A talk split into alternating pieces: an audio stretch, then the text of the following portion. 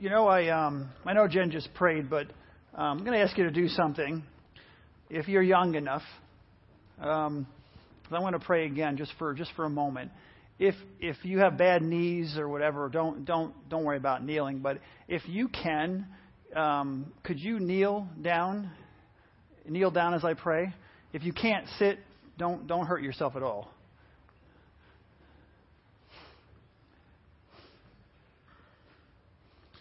God, when you when you speak to us in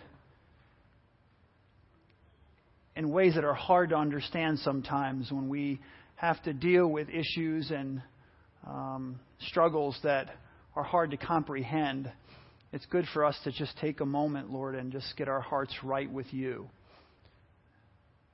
And God, I pray for each one of us.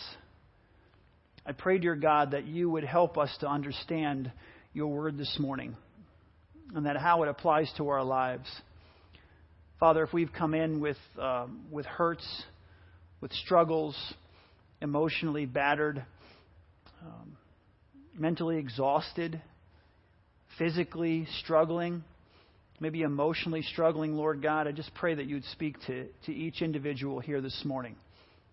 That we would hear your word individually. This is a very personal question that we're dealing with, and I pray that you would help us individually to apply it to our lives. God, for the, the teenagers and the younger ones here, I pray, dear God, that you would truly open up their minds and open up their hearts, that they would understand this, this word that you're going to give to us this morning, Lord, that they would apply it uh, directly to their individual lives, Lord God, and to the people around them. Thank you that you're a God who is honest in your word, speaks truth into our lives, and I just pray that we would prepare ourselves right now to hear what you want to say to us. And then, Lord, as a, as a body, that we would take what you teach us and that we apply to our own lives and apply it to the people all around us, Lord God, who we know are hurting as well. That we would set examples for one another of what it means to be truly a child of yours. So prepare our minds, prepare our hearts, and use us, Lord God, to your glory. In Jesus' precious and holy name, amen. Thank you. Um, over the past few weeks, we've been trying our best to answer the question that people ask us you know, why does God allow evil and suffering in the world? And we said that the foundation of the question is emotional. That's not to um, to belittle it and say, "Oh, it's just your emotions." Actually, it's it's it's to lift it up, if you will, because we ask the question. The question emerges as we feel pain in our lives. As we go through painful experience, that question of why God, why does God allow suffering in our lives, that's where it comes from. It comes from the heart, goes to the intellect, and then we ask that question why is it that we have to go through these things? Over the past few weeks, I've been trying to, to give you um, and teach you enough where you're stronger and you feel um, and you feel more developed in your understanding of how you can answer this question to those who are who are asking you because it'll come up very often. It comes up in conversation. It also comes up in our own minds and our own hearts as we experience suffering ourselves. Now this morning I want to take this one step further. We need to realize that no answer this is why I had you get down on your on your knees this morning because this is not one of the more this is this is one of the more difficult um, passages of scripture that we would deal with. But no answer is going to satisfy the person asking the question until they see it, until they frame it in the light of eternity, in the light of Jesus Christ. So you can, you can intellectually give them answers, and it's helpful because hopefully they'll keep that in their minds. But until they get to the point where they see it and they frame it in the light of eternity, in the light of Jesus Christ, it is, it is not going to satisfy. See, after the fall, in the light of the resurrection of Jesus Christ, suffering takes on a new purpose in the, light, in the life of the believer as we, as we look at the resurrection of the death and resurrection of Jesus Christ and we take into the account the fall of man, and we read the Word of God, this whole concept of suffering takes on a different purpose in the life of a believer. So, as you sit here this morning, you have that relationship with Jesus Christ. This should help you frame the question more firmly. See, according to the Bible, according to the Bible, according to the Old and New Testament, our trials, especially the New Testament, our trials are used to mold us, to refine us, to shape us into the image of Jesus Christ. That is key. I want you to write that down. According to the Bible, okay? Suffering is used now, especially because we have the death and resurrection of Jesus Christ. Suffering is used to mold us, to shape us, to refine us into the image of Jesus Christ. Get it? Good. That's really important. That is really the foundation in which I'll be speaking. When you understand that, as I talk through this, keep that as your framework. Keep that as your, as your focal point. So some people, for especially those outside of the body of Christ, outside of the church, this is a completely foreign concept to them. They're looking for a different answer than what I'm going to give you this morning. This is a part of the answer, but it is foundational as a believer in Jesus Christ for you to understand this as you're talking to different people. Because those in the world, this is completely foreign. The world sees hardship through a certain lens, for the most part. One, one real, a real certain lens, and the goal is avoidance at all cost. Their goal is to avoid suffering. Their goal is to avoid trials. Their, their goal is to avoid these things. So they see it through a certain lens, and the goal at the end of the day is avoidance. And honestly, as a believer in Jesus Christ, that is not what James is telling us, and we'll get there in a moment. For the Christian, we should see these trials through, through different lenses, through the lens of eternity, and approach it with a different attitude. This is what James is trying to explain to us in James chapter 1, verses 1 through 4. He says this, James says this, James, a servant of God and of the Lord Jesus Christ, to the twelve tribes scattered among the nations, greetings. Consider it pure joy, my brothers and sisters, whenever you face trials of many kinds, because you know that the testing of your faith produces perseverance. Let perseverance finish its work so that you may be mature and complete, not lacking anything. I want to go back. It says, whenever you face trials of many kinds, you're sitting here this morning, you're thinking maybe in your mind, a trial is something where I'm physically injured or something else. A trial is something that you go through every single day. Each of you, no matter where you are in your spiritual journey, have trials in your life. It could be a relationship issue that you're dealing with. You're frustrated about something. That's a trial in your life. And he's, and James here is consider it pure joy when you face trials of many kinds. In James chapter 1 verses 1 through 4, he's helping us see suffering as a part of God's plan of redemption. It has become suffering, trials become a part of God's plan of sanctification. If you don't know what those words mean, I want you to go and look them up. I'm not going to explain them all because I really want you to look them up. But God uses our suffering, God uses our trials as part of His plan of redemption as part of his plan of sanctification, an ongoing process of sanctification. Last week in our youth meeting, um, we had Carly come. Carly was here uh, last Sunday morning. Many of you were here, and she was a young woman who was attacked by that dog, and she shared her testimony. Last week on Sunday night, I invited her to come to the high school meeting, and the high schoolers were able to listen to her story and then to ask questions. You weren't able to ask questions; they were able to ask some questions, and some amazing questions came up. I mean, absolutely amazing. One person asked if Jesus were sitting here. Now, you understand last week when she shared all the things she went through with the dog, the, you know, the, just the, the, the things that happened that he did to her face. And one of the students asked, if Jesus were sitting here right now with us, which kind of is, um, what would you ask him? They asked Carly, what would you, what would you ask him? And I thought, what an amazing question. And her answer was as, impre- as impressive as the, the question itself. After a long pause, she basically said, Lord, what else would you want me to learn from this experience? And then she followed up with, How can you better use me because I went through this? Okay, this isn't, this is a very young woman in college. She goes through a horrific dog attack. And when she's asked if Jesus were sitting here, what would you ask him? she says, Lord, what else can I learn from this experience? And how can you better use me in my life because I went through this? See, see, listen, the pressure, the pressure that we experience through trials produces in us a spiritual maturity and Christ likeness. It's like that diamond is crushed and, and weight and the pressure on it creates something beautiful. It's the same thing we're talking about here. The pressure that we go through when we go through suffering is used to produce a maturity and a Christ likeness in our lives. To truly understand the question of suffering, we need to see it through spiritual eyes. You need to understand that. When the person's asking you the question, why does God allow suffering? You need to understand there is part of what you can share with them they are not going to truly grasp and understand until they see it through spiritual eyes. Let me quote one of my favorite people, G.K. Chesterton. He said, The sun, S U N, the sun is the one created thing we cannot look at but it is the means by which we look at all the rest of creation.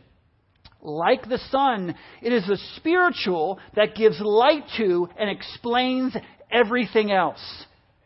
The spiritual gives light to and explains everything else. How can you explain this to someone? They have to see it you can explain intellectually. There's a point, though, where only a person who has that, that relationship with Jesus Christ is truly going to understand the depth of what I'm going to be talking about this morning. We need to see it through spiritual eyes.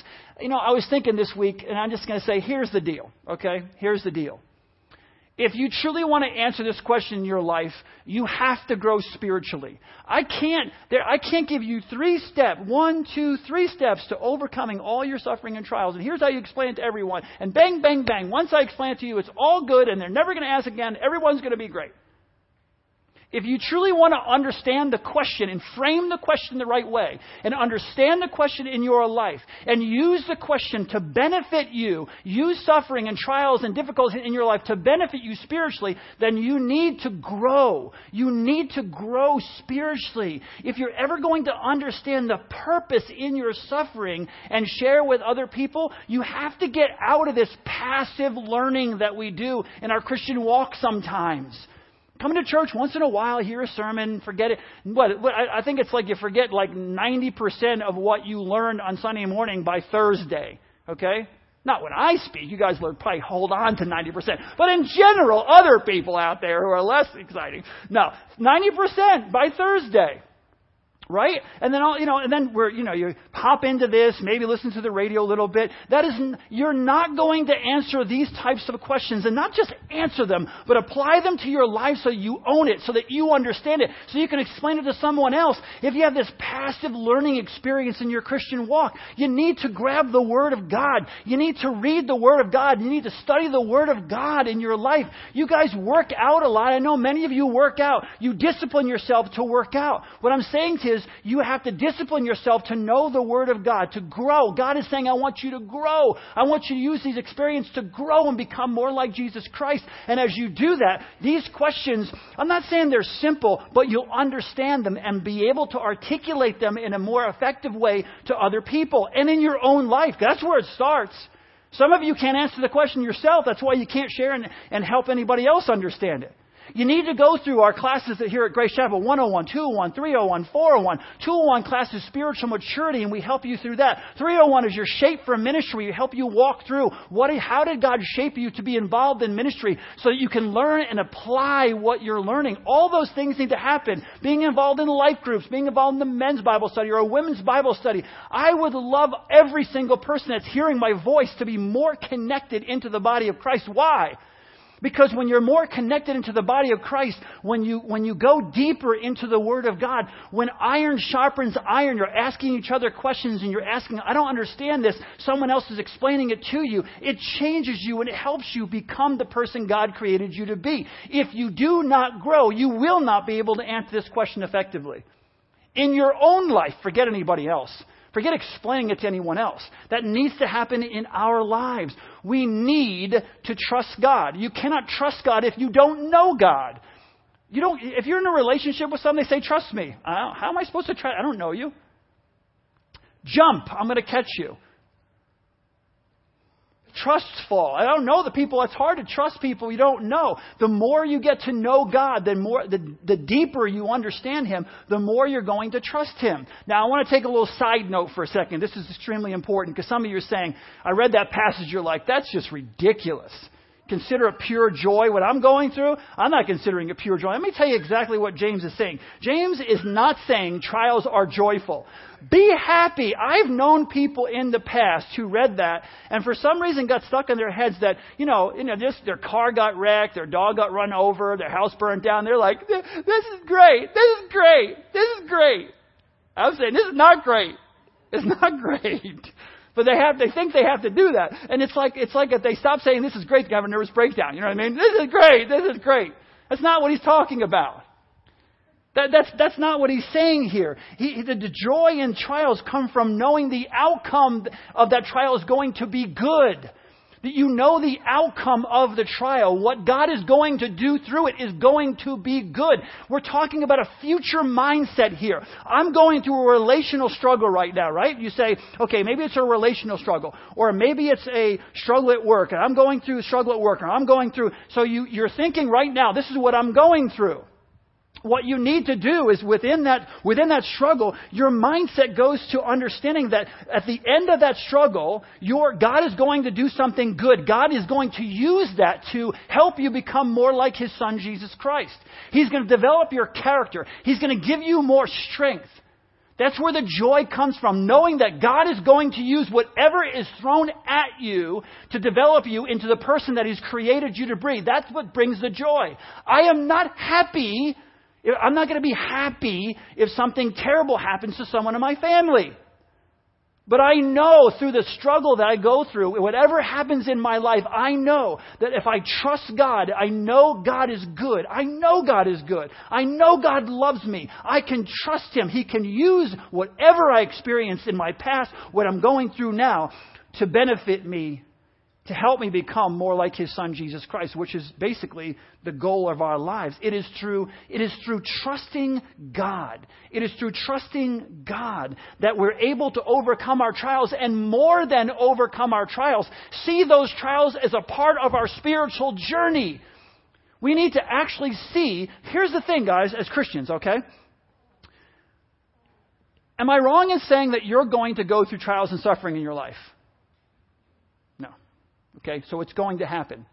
The difference is, the difference is the world sees it and all they want to do is avoid it. I gotta avoid it. This stinks. This is rotten. Why God? If there's a God, then why am? That's basically the because they don't want to. They want to avoid it. There's nothing good about it at all.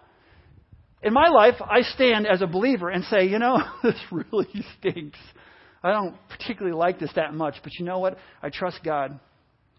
I have faith in a God who loves me, in a good God who will take the difficulties I'm facing in my life. And I may not be able to see it where I'm standing right now, but I know that God is going to do something miraculous in my life and use this for my benefit. It is a mindset, it is a future mindset that brings joy to the experience that's happening right now. That we have a God who loves us and can use whatever we go through in our lives to help us. I don't know if a lot of you remember Joni. Remember Joni Eareckson Tada? Remember her? Uh, a lot of you who are maybe a little older Christians um, would remember her. Um, she jumped into Chesapeake Bay, this woman, amazing woman. She jumped into Chesapeake Bay not realizing the depth of the water, and her life was changed forever. She was she became a quadriplegic. She spent her life in a wheelchair. So can you just imagine? You know, how many of you, when you were younger, um, don't do this, just, but how many of you, I'm raising my hand because I've done this, jumped off a bridge into the water not knowing how deep it was? You thought, hey, it's water. Anybody? I'm the only one. thank you, thank you, thank you, thank you. Help me out here, guys. I'm the only dope who jumped off a big bridge. The reservoir, I'm like, hey, it's hot and there's water. Let's jump off the bridge. That wasn't too bright. Um, she jumped off that bridge not knowing the depth of the water and became a quadriplegic in a wheelchair for her entire life. But this woman, let me just say, this woman truly reflects James chapter 1, verses 1 through 4. She reflects that in her life. She models, she models in her life the joy of the, the, the, joy in the midst, let me say, joy in the midst of suffering, knowing that God can do amazing things in her life. She's an amazing example of how God can, God will give purpose to our suffering. She understands that with her life, how God gives purpose to our suffering. On one occasion, she's talking about how she would like to take her weird wheelchair to heaven. And this is, this is what she wrote. I love this story. I hope I can take my wheelchair to heaven with me. I know that's not biblically correct, but if it were, if I were able, I would have my wheelchair up in, in heaven right next to me when God gives me a brand new glorified body. And I will then turn to Jesus and say, Lord, do you see that wheelchair right there? Well, you were right when you said that this world, in this world, there will be trouble. But that wheelchair was a, that wheelchair was a lot of trouble. But Jesus, the weaker I was in that thing, the harder I leaned on you. And the harder I leaned on you, the stronger I discovered you to be. Thank you for what you did in my life through that wheelchair. And now, I love this part, and now, as I always say jokingly, you can send that wheelchair to hell if you want to. See? exactly. See, you know, you think, oh, uh, no, the wheel, I want to wheel around wheelchair. No, no, no, no, no. But look what God can do. When, when I needed you, Lord, when I was, when I was weak, when I was the weakest, then you were the strongest in my life. You did things in my life I never thought possible. Do I love the wheel? Hey, do I feel good about the wheel? No, that's not what she's saying. You can send a wheelchair to hell. Take it out of here. It's gone. I got a new glorified body. But what you can do in my life while I'm here, God, that's what I'm that's why I'm going to glorify you. That I've seen it in my own life. That's what she's saying. And that this is amazing. How, how does a person who's a quadriplegic have that kind of attitude? How does she do that? Where does it come from? I think we would all agree here this morning that that joy in the midst of suffering is supernatural. It's a supernatural joy. And the question for us is, are we, do we have that kind of faith that we can see God's power, God's goodness in the midst of our suffering? Can we have that kind of attitude in the midst of our suffering? This woman's not insane. She's not delusional. She just understands something that some of us don't understand. That the ultimate goal in life is not to walk, it is to become like our Lord and Savior, Jesus Christ. The ultimate goal in our life, the ultimate purpose in our life is to be conformed to the image of Jesus Christ.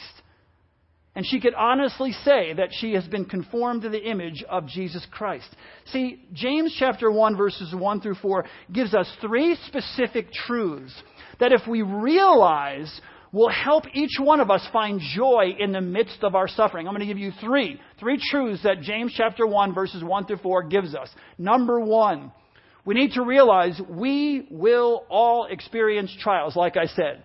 There's not a person in this room who's not been through trials. You've been through trials already. You're going to continue to experience trials in your life. Notice in chapter 1 and verse 2 that it doesn't say, Consider it pure joy, my brothers and sisters, if you face trials of many kinds. It says when you face trials of many kinds. You are going to face trials. I am going to face trials. As we live in this fallen world, we are going to face trials, and there's nothing that we can do about it. Suffering is a part of the Christian life. Look at the life of Paul. Think about it. Look at the life of Peter and John. Most of the people in the New Testament, including Jesus Christ, they all went through this. In Romans chapter 8 verse 17, it reminds us now, if we are children, then we are heirs, heirs of God and co-heirs with Christ. If indeed we share in his suffering, in order that we may also share in his glory. When we understand the reality of suffering, it prepares us for what we're going to go through in the future when we understand the reality of it. If you try to, if the goal of your life is try to avoid it at all costs, I'm just going to avoid it, and when it happens, I'm just going to be bitter and angry. See, this helps us. This helps us understand the reality and prepares us for all types of suffering that we're going to go through physical, emotional, spiritual. Most of us are going to go through all of those things in our lives. And God is saying to, to us, I want you to be prepared. But I also want you to know I'm going to walk with you every step of the way. God may not cause our trials in our lives, but He is sovereign in every single area of our lives. Carly said it last week. She said, I don't believe that God said to the dog, get Carly, attack Carly. But I know that God used that event in my life to change me and to help me become the person that God created me to be even though God didn't orchestrate that, God then used that in my life to help me become the purpose, the person I was purposed by God to be. You see, here's the thing. The sting of suffering does not get the last word in the life of a believer unless you allow it. The sting of suffering, trials, difficulties, whatever else, does not have the last word in my life unless I allow it to have the last word. How many of you had just skipped to the tulips when you were growing up? It was, the, it was just nothing but happy, happy, happy all the time when you were growing up. Not many people are going to raise their hand. Does that have the last word? It doesn't have the last word in my life. As a matter of fact, all the crud I went through growing up, all the difficulty, allows me to be the person that I am today. I have the passion that I have today because what I experienced back then. He took all this mess and slime and crud that I went through and he took that and he molded it, he turned it into something different and used it to benefit me. The reason I feel I have intensity and I'm passionate is not because I was just born that way. It's because God took those feelings. He took all that I went through and He molded it and helped me become the person that I am. God had a purpose for my life. He had a specific purpose for my life, and He used everything in my life to help me achieve what He wants me to become as a man of God. That's what we're talking about. That's what James is talking about here. It's, in, it's just incredible. See, we need to look at these things and understand that God can use these things in our lives and that the sting of suffering, all these difficulties, do, do not have the last word in the life of a believer unless we just let it. And this, and when God tells us that we're going to go through suffering, He's showing us grace. God is saying, this is going to happen to you. Don't, don't, la, la, la, la, I don't want to hear you. This is going to happen to you. And, through that, He's showing us grace. He keeps us from being overwhelmed. God keeps us from being completely overwhelmed and falling apart when those trials come our way, whatever they may be. Because we begin to prepare. I know they're coming. The question is, how do I deal with them when they come? Again, I look at it and say, God, how are you going to use, as crummy as this is, as emotionally draining as it is, how are you going to use this in my life? I can project forward knowing the character of God and that He will use those things to benefit me. See, when we know that our suffering is a part of our spiritual journey, when we truly understand that, we'll be better prepared to understand His sovereign goodness it allows us to understand God's sovereign goodness in all things. He, God knows, like I said, God knows that we are going to go through suffering. God knows that. But He also knows there's a purpose in our suffering. Number two, we need to realize if we trust God, okay, preface, we need to realize if we trust God, we will grow from our trials. Verses 3 and 4 basically gives us a reason why we can be joyful in our trials. The fire of suffering reveals our approval before God. In James chapter, in chapter 1 verse 2, he, he uses the word trials, obviously we've been talking about that, for suffering. But then in verse 3, he uses the word testing. And the word testing there refers to an act of proving the worth of something. It, it, it proves the worth of something. Fire produces something in our lives. The fire of suffering produces perseverance, he says. It produces perseverance. We can persevere through the difficulty. As, and you, you've all experienced this. You've gone through something and it was overwhelming. But the next time you face something, you were able, you had the strength, you had the perseverance to get through that. Why? Because you've been through the fire before and you've been strengthened. And the pressure has, I don't say hardened you in a negative way, but has strengthened you in a positive way. God has used it to mold you and to shape you. See, the end result of that is, is, is, is this incredible joy. Namely, being conformed to the image of Jesus Christ. This, the greatest joy is for a believer is to become like our Lord and Savior Jesus Christ. See, we have to frame it a different way. We're asking the question, we're not even really focusing on what is the goal of my Christian life. Does anyone not understand that if you're a Christian, the goal of the Christian life is to be conformed to the image of Jesus Christ? You should all say yes, okay? So yes, that's the answer. And so if my goal is to be conformed to the image of Jesus Christ, that's my goal, then you say, okay, now there's suffering in the world that should come into the context, should be framed in understanding an eternal perspective of my goal being to glorify God and to be conformed to the image of Jesus Christ. So when I suffer, I then use that suffering and the, and the peace times and the good times and the laughter and the happiness, all of it helps me be conformed to the image of Jesus Christ. Suffering just a lot harder. But let me ask you a question. Raise your hand if you, oh, for one of these two things. I grew more, whoops, I grew more in my Christian life when I was going through, when I was skipping through the tulips and everything was really great and I never had any problems. I grew more then. Raise your hand. As opposed to, I have grown more in my Christian life as I've gone through trials and difficulties. Who, who, who's number two? Trials and difficulties. Raise your hand. So you understand what I'm saying. So you have a context for what we're talking about here. This is what James is saying. And see, here's the thing. Perseverance is not the final goal. Conforming to the image of Jesus Christ, spiritual maturity and completeness in Christ is the ultimate goal of suffering. Not just, it's not just perseverance.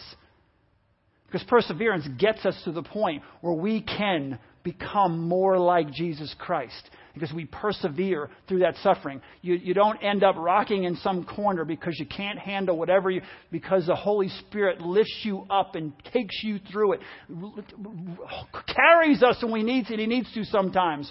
But we hold on for dear life, right? When we go through that. But he gets us through it. We persevere through it. Paul expresses the same truth in Romans chapter 8 when he says this. He says, God, we talked about this before, God works all things together for good. And this great goodness is being conformed to the image of Christ. Remember, he says, God works all things. Go and study that. Go and study that idea of all things because what he's talking about when he talks about all things, he's predominantly talking about difficult things, challenging things. Uh, you know, uh, su- when we go through suffering and trials and whatever, those are the things. God works through all things. God works all things for good. And that ultimate good that they're talking about there is helping us conform to the image of Jesus Christ. That's what it's all about. See, that's the goal of every Christian. That is the goal of every Christian. But you cannot reach conformity to Christ. You cannot become more like Jesus Christ in this fallen world if you haven't been refined by fire. That's just a fact. See, I'd love to get up here and tell you some really neat kind of phrases and I give you some really cool quotes and you could write them all down and make you, you're like, oh yeah, I'll use that quote next time somebody asks me the question. But that's not going to get to the depth of the question. That's not going to answer the question. We need to realize that we will not be conformed to the image of Jesus Christ, which is the ultimate goal, if we are not refined by fire.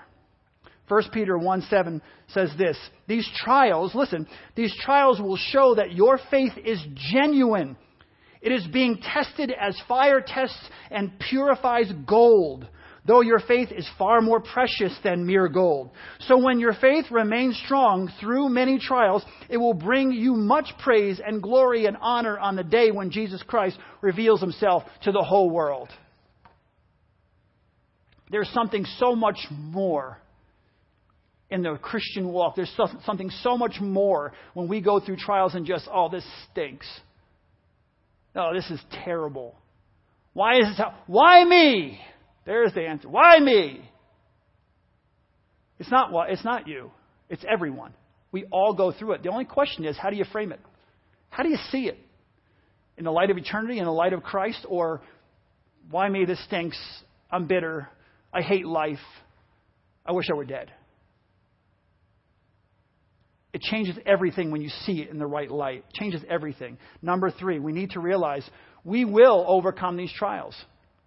We will overcome our trials. See, the fact that perseverance must finish its work basically says to me that God will finish what He started in my life. This is not the way it was supposed to be in the beginning. It was not the way it was supposed to be.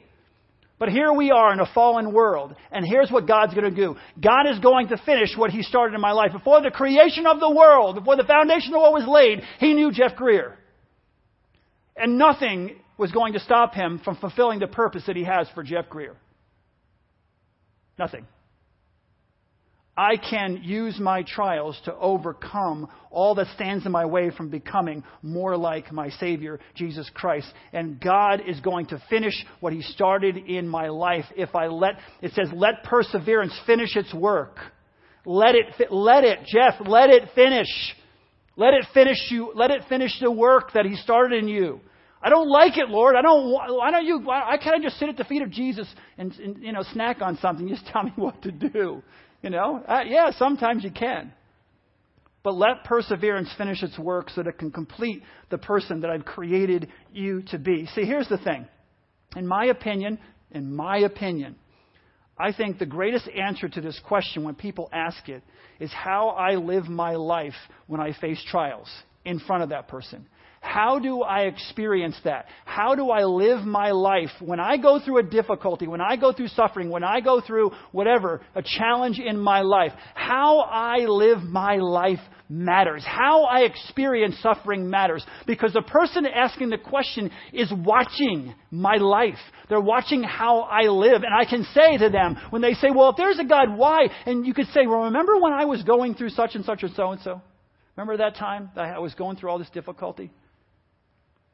I, I understood. And you go through that process, and the person says, Wow, that's true. That's true. They were going through tremendous suffering, and I was wondering how on earth are they, how are they getting through that with, with that kind of attitude? When you set the example for other people, when you go through struggles, when you set the example of being a Christ like follower and trying to conform to the image of Jesus Christ, it impacts that person's life. See, our, our joy and our attitude are important as we respond to this whole idea of suffering. Why? Why? Because our response reflects our hearts, guys. I, I don't, I, I, I hate to say, you know, that's the reality of it. Our, our attitudes reflect our heart as God, as these things come into our lives, whether God is, whether God is having to come into your life and put something in your life so that He can change you, because He does that. I'm not gonna, I'm not gonna stand here and say, well, everything that happens that, any trial, it doesn't, never comes from God. He just uses it. No, He brings it sometimes. He brings it to help you become the person that He's created you to be. He needs to turn you. And if you think, well, I don't think that's very fair, you shouldn't be a parent then. Because how often do we, when our children start doing things, do we take a step back sometimes and say, they have to experience this in order to understand? And we either allow it, or sometimes as a parent, you will bring things into your child's life to teach them certain, certain things in life that they need to learn. It's important. And sometimes our Father does that. But we have to have that attitude, and that attitude helps us to, to reflect on who we are and where our hearts are. In James chapter 1, verses 5 through 8, it builds on this theme. It tells us that those who have Christ like character trust in God. They trust in their God in the midst of their suffering. But those who are double minded, they question the goodness of God. Those who are double minded question the goodness of God. That's what we're talking about here. And I'll tell you something, I agree with that wholeheartedly. Ravi Zacharias, in his book, Why Suffering, makes the observation, listen to this, that the question of suffering is seen differently in the West than it is in other parts of the world. I totally agree with him. We look at suffering in the West, we look at suffering in the United States in a completely different way than other people around the world do. Here, here's, here's what he says. He writes this All around the world, counterintuitively, we find that often people who have suffered most severely somehow have the greatest confidence in the goodness of God. Have you not experienced that yourself? And you say, how are these, why are these orphans smiling?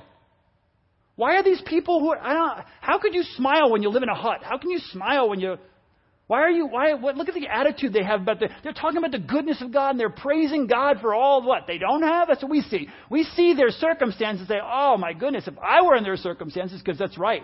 If we were in their circumstances, oh my goodness. But they, he says they have the greatest confidence in the goodness of God. He continues, a medical doctor recently wrote me and put it this way. It seems to me that when we speak in, in theoretical, in a theoretical sense about terrible suffering of cancer patients or orphans, we miss a good deal of the picture. When people actually engage with and enter into the experience of real life cancer patients or go to experience life at an, an actual orphanage, people tend to come away from those experiences strengthened in their faith. I totally agree. That's what I'm saying. Not weakened. It's often right where suffering happens that we personally experience God. Amen? That's where we personally experience God. I, I, I can't agree with this more. How does an, how does it, listen, how does a person like Annie Johnson Flint, and some of you say, who the heck is that? Write that name down. Annie Johnson Flint. Okay, write that name down. How does a person like Annie Johnson Flint have the kind of attitude that she has when she was orphaned early in life? Her mother died giving birth to her younger, her younger uh, sister. So her mom, she's young. Her mom dies in childbirth. Her father has an incurable disease and he dies. Now she's orphaned. She suffers with incontinence her whole life, the, the embarrassment of incontinence her whole life. She is, she is riddled with pain because of the cancer that is in her life. So she has cancer. She is twisted and, and deformed by rheumatoid arthritis. She is, she is in pain all the time. She is incapacitated, laying in her bed, and she's in her bed for so long that she has sores all over her body. How on earth is it that a woman who's gone through all of that writes a poem like this that is put to one of the most famous hymns that we have? He giveth more grace. Listen to these words. If I could sing it, I would. Listen to these words. He giveth more grace. This is the woman writing this. He giveth more grace when the burden grows greater. He sendeth more strength when the labors increase. To added affliction, he added his mercy. To multiplied trials, he multiplied peace. When we have exhausted our store of endurance, when our strength has failed ere the day is half done, when we reach the end of our When we reach the end of our hoarded resources, our Father's forgiving has only begun. His love has no limits. His grace has no measure. His power has no boundary known unto men. For out of the infinite riches of Jesus, He giveth and giveth and giveth again.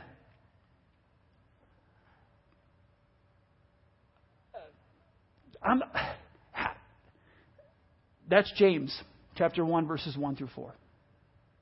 That's a Christian. That is a follower of Jesus Christ who understands the purpose in life is not she has she's fully healthy and she can walk around or but that she knows the goal of her life, the purpose of her life is to be conformed to the image of Jesus Christ. And she leans completely on the Father. And she knows that one day she projects to the future that one day she will, st- she will be standing with God and she will get a pu- perfect and glorified body. And until that day, if He does not heal her, if God chooses not to heal her, that is what she will believe. That is how she will live her life. See, we're all going to face suffering. I mean, guys, we're all going to face suffering. Whether you're a Christian or you're not a Christian, we're all going to face suffering. G.K. Chesterton said it, and I'm not going to quote it exactly, but you've heard me say it before. When life becomes difficult, our tendency is to turn away from God, but in heaven's name, to what? In heaven's name to what? We're all going to experience difficulty and suffering, yet none of us are going to experience suffering the way Jesus Christ experienced it. Jesus Christ came to this earth and he went through horrible suffering so that, so that he could redeem our suffering. He went through suffering for you and for me so that he could redeem our suffering. And our suffering is not without purpose. Our suffering is not without joy. Our suffering is not without God intervening in our lives and using that suffering to help us become the person He's created you to be. So if you're in a difficult situation right now, say you're younger, you're in a difficult situation right now. It's difficult. You don't understand. You don't understand. Instead of acting out this way, why don't you stand back and take a lesson from someone like this who says He giveth more grace? To multiply trials, he multiplies peace. I mean, why not? Why not? I don't, I know, I know, I know it's hard. I know it's hard, but why not stop and reflect on what we've been talking about and say, you know what, God? This is really difficult. You know what, though? I'm going to look to the future. I'm going to have joy in the present because what I know you're going to do in my life through this challenging time, you're going to help me become more like my Savior, Jesus Christ.